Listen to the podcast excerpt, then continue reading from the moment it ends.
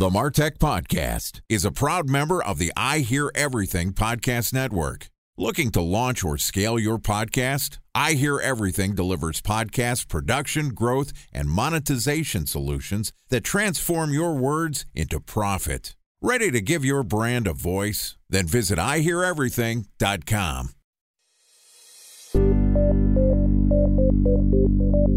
From advertising to software as a service to data. Across all of our programs and clients, we've seen a 55 to 65% open rate. Getting brands authentically integrated into content performs better than TV advertising. Typical lifespan of an article is about 24 to 36 hours. If we're reaching out to the right person with the right message and a clear call to action, then it's just a matter of timing. Welcome to the Martech Podcast, and I Hear Everything production. In this podcast, you'll hear the stories of world class marketers that use technology to drive business results and achieve career success. We'll unearth the real world experiences of some of the brightest minds in the marketing and technology space so you can learn the tools, tips, and tricks they've learned along the way. Now, here's the host of the Martech Podcast, Benjamin Shapiro. Welcome to the Martech Podcast. I'm your host, Benjamin Shapiro, and today we're going to explore the dynamic global landscape of audience data and its impact on B2B businesses. Joining us is Kristina Prokop, who is the CEO and co founder of Eyeota and the general manager of audience solutions at Dun & Bradstreet. Eyeota is a global provider of audience solutions for digital marketing. Brands and advertising leverage Eyeota audience solutions and enrich insights, enhance personalization, and transform omni-channel targeting as a trusted global provider of audience solutions for digital marketing. And today, Kristina and I are going to discuss the global audience data landscape. All right, here's the first part of my conversation with Kristina Prokop, the CEO and co-founder of Eyeota and the GM of Audience Solutions at Dun & Bradstreet. Kristina, welcome to the Martech podcast. Thank you. Great to be here. The pleasure to have you here on the podcast. Excited to talk to a lady of many talents and also many roles. You are the CEO and co founder of Eyeota and also the general manager of audience solutions at Dun & Bradstreet. Tell me what you do because that seems like an awful lot of work. yeah, so the brief background is I co founded Eyeota about 11 years ago now, and it was acquired by Dun & Bradstreet two years ago. So that's why at the moment they acquired for their digital audience solutions, they made two acquisitions, one being Eyeota and one being a company called NetWise. So they created a new business unit that includes the Eyeota acquisition, NetWise acquisition, and the existing Dun & Bradstreet audience targeting business. So that's the area. So this combined business unit is what I oversee. And the reason that Eyeota is still a brand that is staying under the D&B umbrella as a standalone brand is because it operates a global data marketplace that is a bit different from the B2B, is very complementary to the B2B space, but has a lot more products and use points than just the B2B environments dare I say, a lady of data. Excited to hear a little bit about your experience. I, I, think where I want to start today is just understanding the general landscape of data. You have built a data product, sold a data company, still work in one. How have you seen the global audience data landscape change over time? If I look back over the last 11 years or so, I think what has changed drastically is the maturity of the markets, the size of these markets, the applications, and the use cases that marketers are using data for. I think that levels of sophistication has also just opened up so many new areas of applying data to digital marketing environments. So it kind of went from a very standalone, I'm going to target an ad on a programmatic campaign using a piece of data to a multi layered strategy sets of applying data at the use case of using external data for audience, so for analytics and insights to understand more about your customers, to using that data to create new audiences, being able to look at targeting and then being able to do that across many, many channels. So I think the one really exciting thing that has happened over the last years, which is really what got me excited about data in the first place, is that ability to have one common currency and one set of attributes and sets of truth that get applied across multiple channels, multiple disciplines. And we're seeing that now, I would say, just over the last five years or so, really come to fruition where targeting and analytics, the technologies that are being used, the level of sophistication of the customers, and all the use cases that they're applying data to has just expanded drastically. And having that come to fruition and seeing those connections across all the channels is what excites me about the space. Have you heard the phrase data is the new oil? Yes, I have heard that one before, odd enough. I love that. And I, I, think it talks specifically to the world is becoming more digital, and even what we consider to be legacy businesses are still turning into technology companies. And I guess I'm a little surprised when you talk about the global audience data landscape. It seems like you're saying, well, there's been this gigantic expansion and not everyone, but a lot of people that I talk to about what's happening in Martech and data and our ability to get access to understand who our customers are, there's always this fear of contraction of privacy concerns, rightfully so, restrict access to data but aren't necessary. We're seeing restrictions in access to things like cookies or really our way to collect second party data. Do you think that the global audience data landscape is expanding or contracting? Landscape is expanding. However, the scale of data may be diminishing over the course of the next years. And what I mean by that is the importance and the application of data in our decisioning as marketers will not change. That train has left the station. The technologies, the maturity of the markets, that is all there and that will not change. But to your point, the most important thing is that all of us, and not only the marketers, but us as technology companies and us as data companies, we have to be working in a way with consumers and with users in a way that ensures we're doing that with all privacy standards being met across the globe.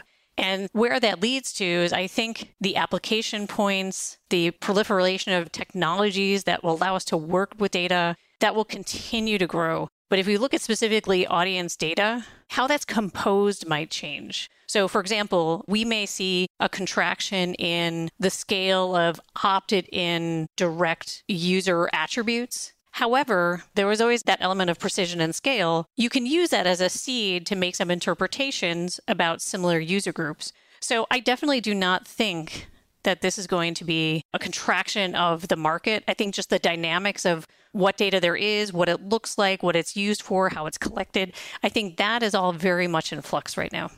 A special thanks to our presenting sponsor, Mutinex. Ready to take your team from I think to I know? Then join brands like Samsung, ING, and Asahi who make better marketing decisions with Mutinex. Mutinex Growth OX, the marketing mix modeling platform that makes measuring ROI fast, easy, and cost effective. Request a demo at mutinex.co. That's M U T I N E X.co. Time for a one minute break to hear from our presenting sponsor, Mutinex.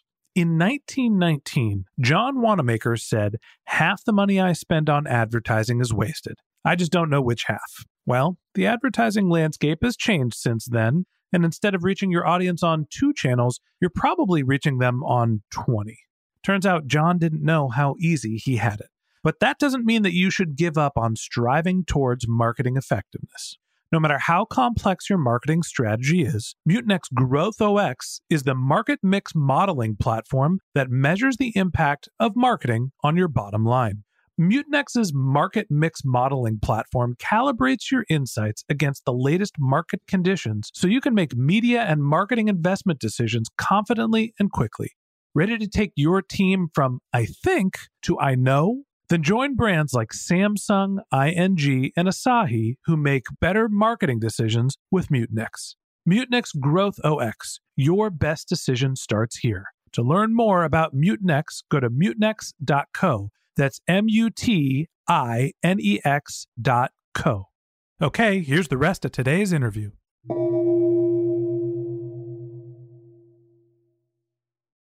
I'm going to keep going with the oil metaphor here because what I'm hearing from you is the demand for data. People are buying more cars, using more airplanes, things that require oil. Like that is increasing. We all need and run our businesses on data, and our tool set are becoming increasingly better at digesting and helping business decision makers leverage that data. But it might be a little harder to get access to the data, which means to me that the cost of data is likely going up.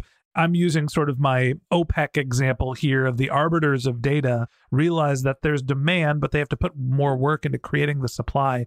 Does that create a marketplace where data is becoming more expensive, in your opinion?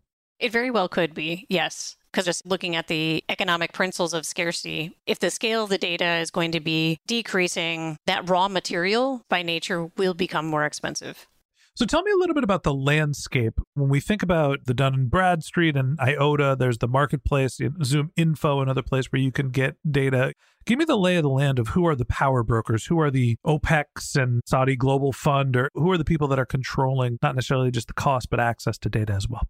This is a perfect example of why the acquisition strategy made a lot of sense for Dun & Bradstreet. Because if you look at the audience data landscape, there are a couple layers. And the first layer is obviously the data owners. So the companies that have the data, Dun and Bradstreet with their 500 million business classifications of Duns and all the company structures and linkages and the contact data you have these companies that have very rich assets, but what they don't have in house are the capabilities to be able to get that into market, to get that into their customers' hands. Because in the ad tech and martech space, it may sound quite simple to those who are sitting on the outside, but there is a lot of heavy lifting from a technology perspective to be able to enable that. So, where Eyeota sits is as a data marketplace, we are a company that's really provides the infrastructure to be able to take offline data assets or online data assets, survey based data assets, and bring them online and most importantly be able to pipe those into the endpoints into the ad tech platforms or martech platforms where marketers have to actually use that data hands on keyboard so that's on the one hand really driven by the data assets and the data companies themselves, but the accessibility of that data. And again, like I mentioned it before, not only the accessibility in general, but the accessibility to that data across every single platform and channel they work with. That's a technology play. Those are the two elements of it. So if you look at the players from the distribution of data, there's really only a handful of companies that have that network built in from the ground up. So it's a company like Oracle Data Cloud or LiveRamp. Then, if you look from the data landscape, from the data owner's perspective, there's a whole host of companies that have B2B data assets for marketing use cases for these cases of targeting and analytics. And I think the nice thing is D&B is extremely strong in some areas, but to be honest, there are areas where we're not a market leader. So, for example, with technographic data, not something we handle in house with our data assets. So it's great to have Eyeota and the network that we have of other data providers that we power through through our marketplace to be able to round out any sort of B2B strategy that customers want to execute.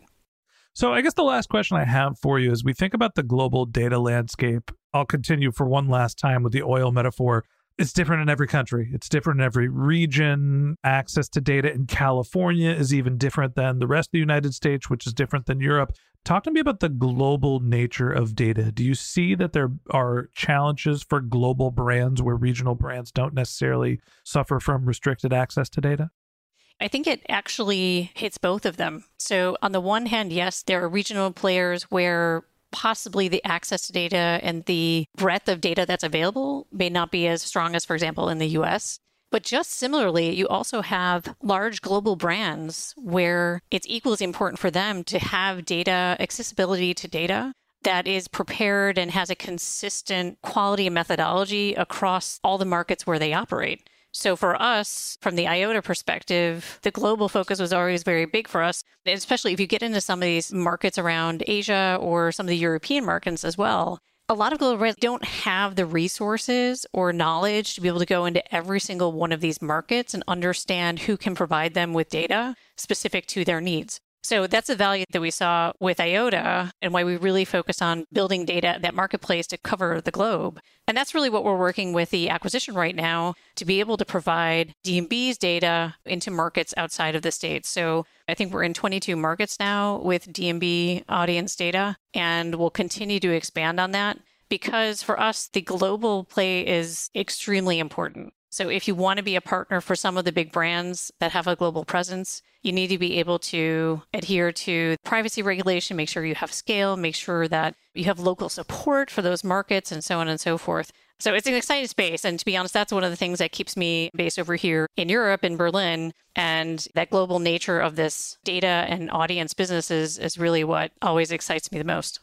You know, here's my take. When we think about the landscape expansion or contraction with any, let's call it industrial revolution, there is the realization that a new technology exists. Then there is a land and expand sort of pioneer days. And eventually you sort of get to, I don't want to call it market saturation, but to the point where it's not just how big and broad and fast can you go, but who can run an efficient business and operate successfully. We're not trying to lay train tracks as quickly as we can to get across the country. We're not just digging holes in the ground to see if we can strike oil. Now we're at the point where, with data, we have access to vast amounts of data. And yes, maybe there are different sources of data that are going to come along. But in reality, the challenge is where can you get access to data that is clean, efficient, ethical, and useful for your business? When we think about the audience landscape, we've kind of mapped the whole world. And now the question is well, we know where we want to go.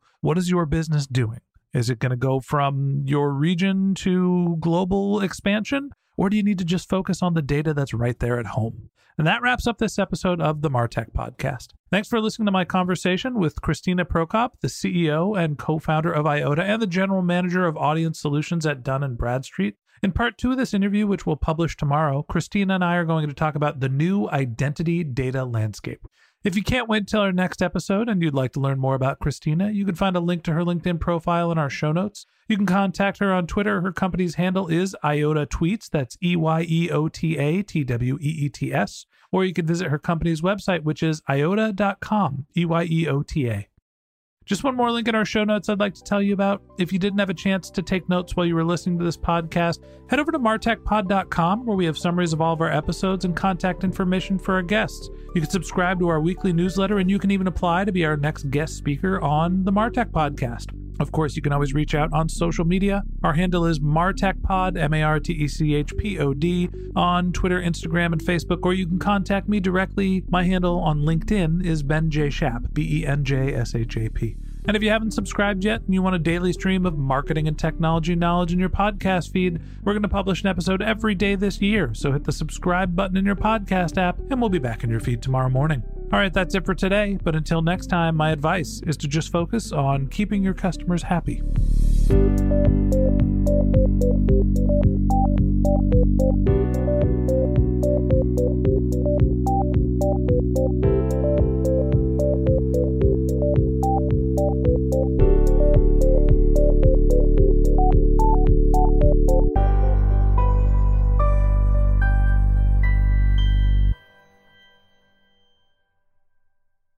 Thanks for listening to the Martech Podcast, and I Hear Everything production. Looking to launch or scale a podcast like this one for your brand? Then visit iheareverything.com.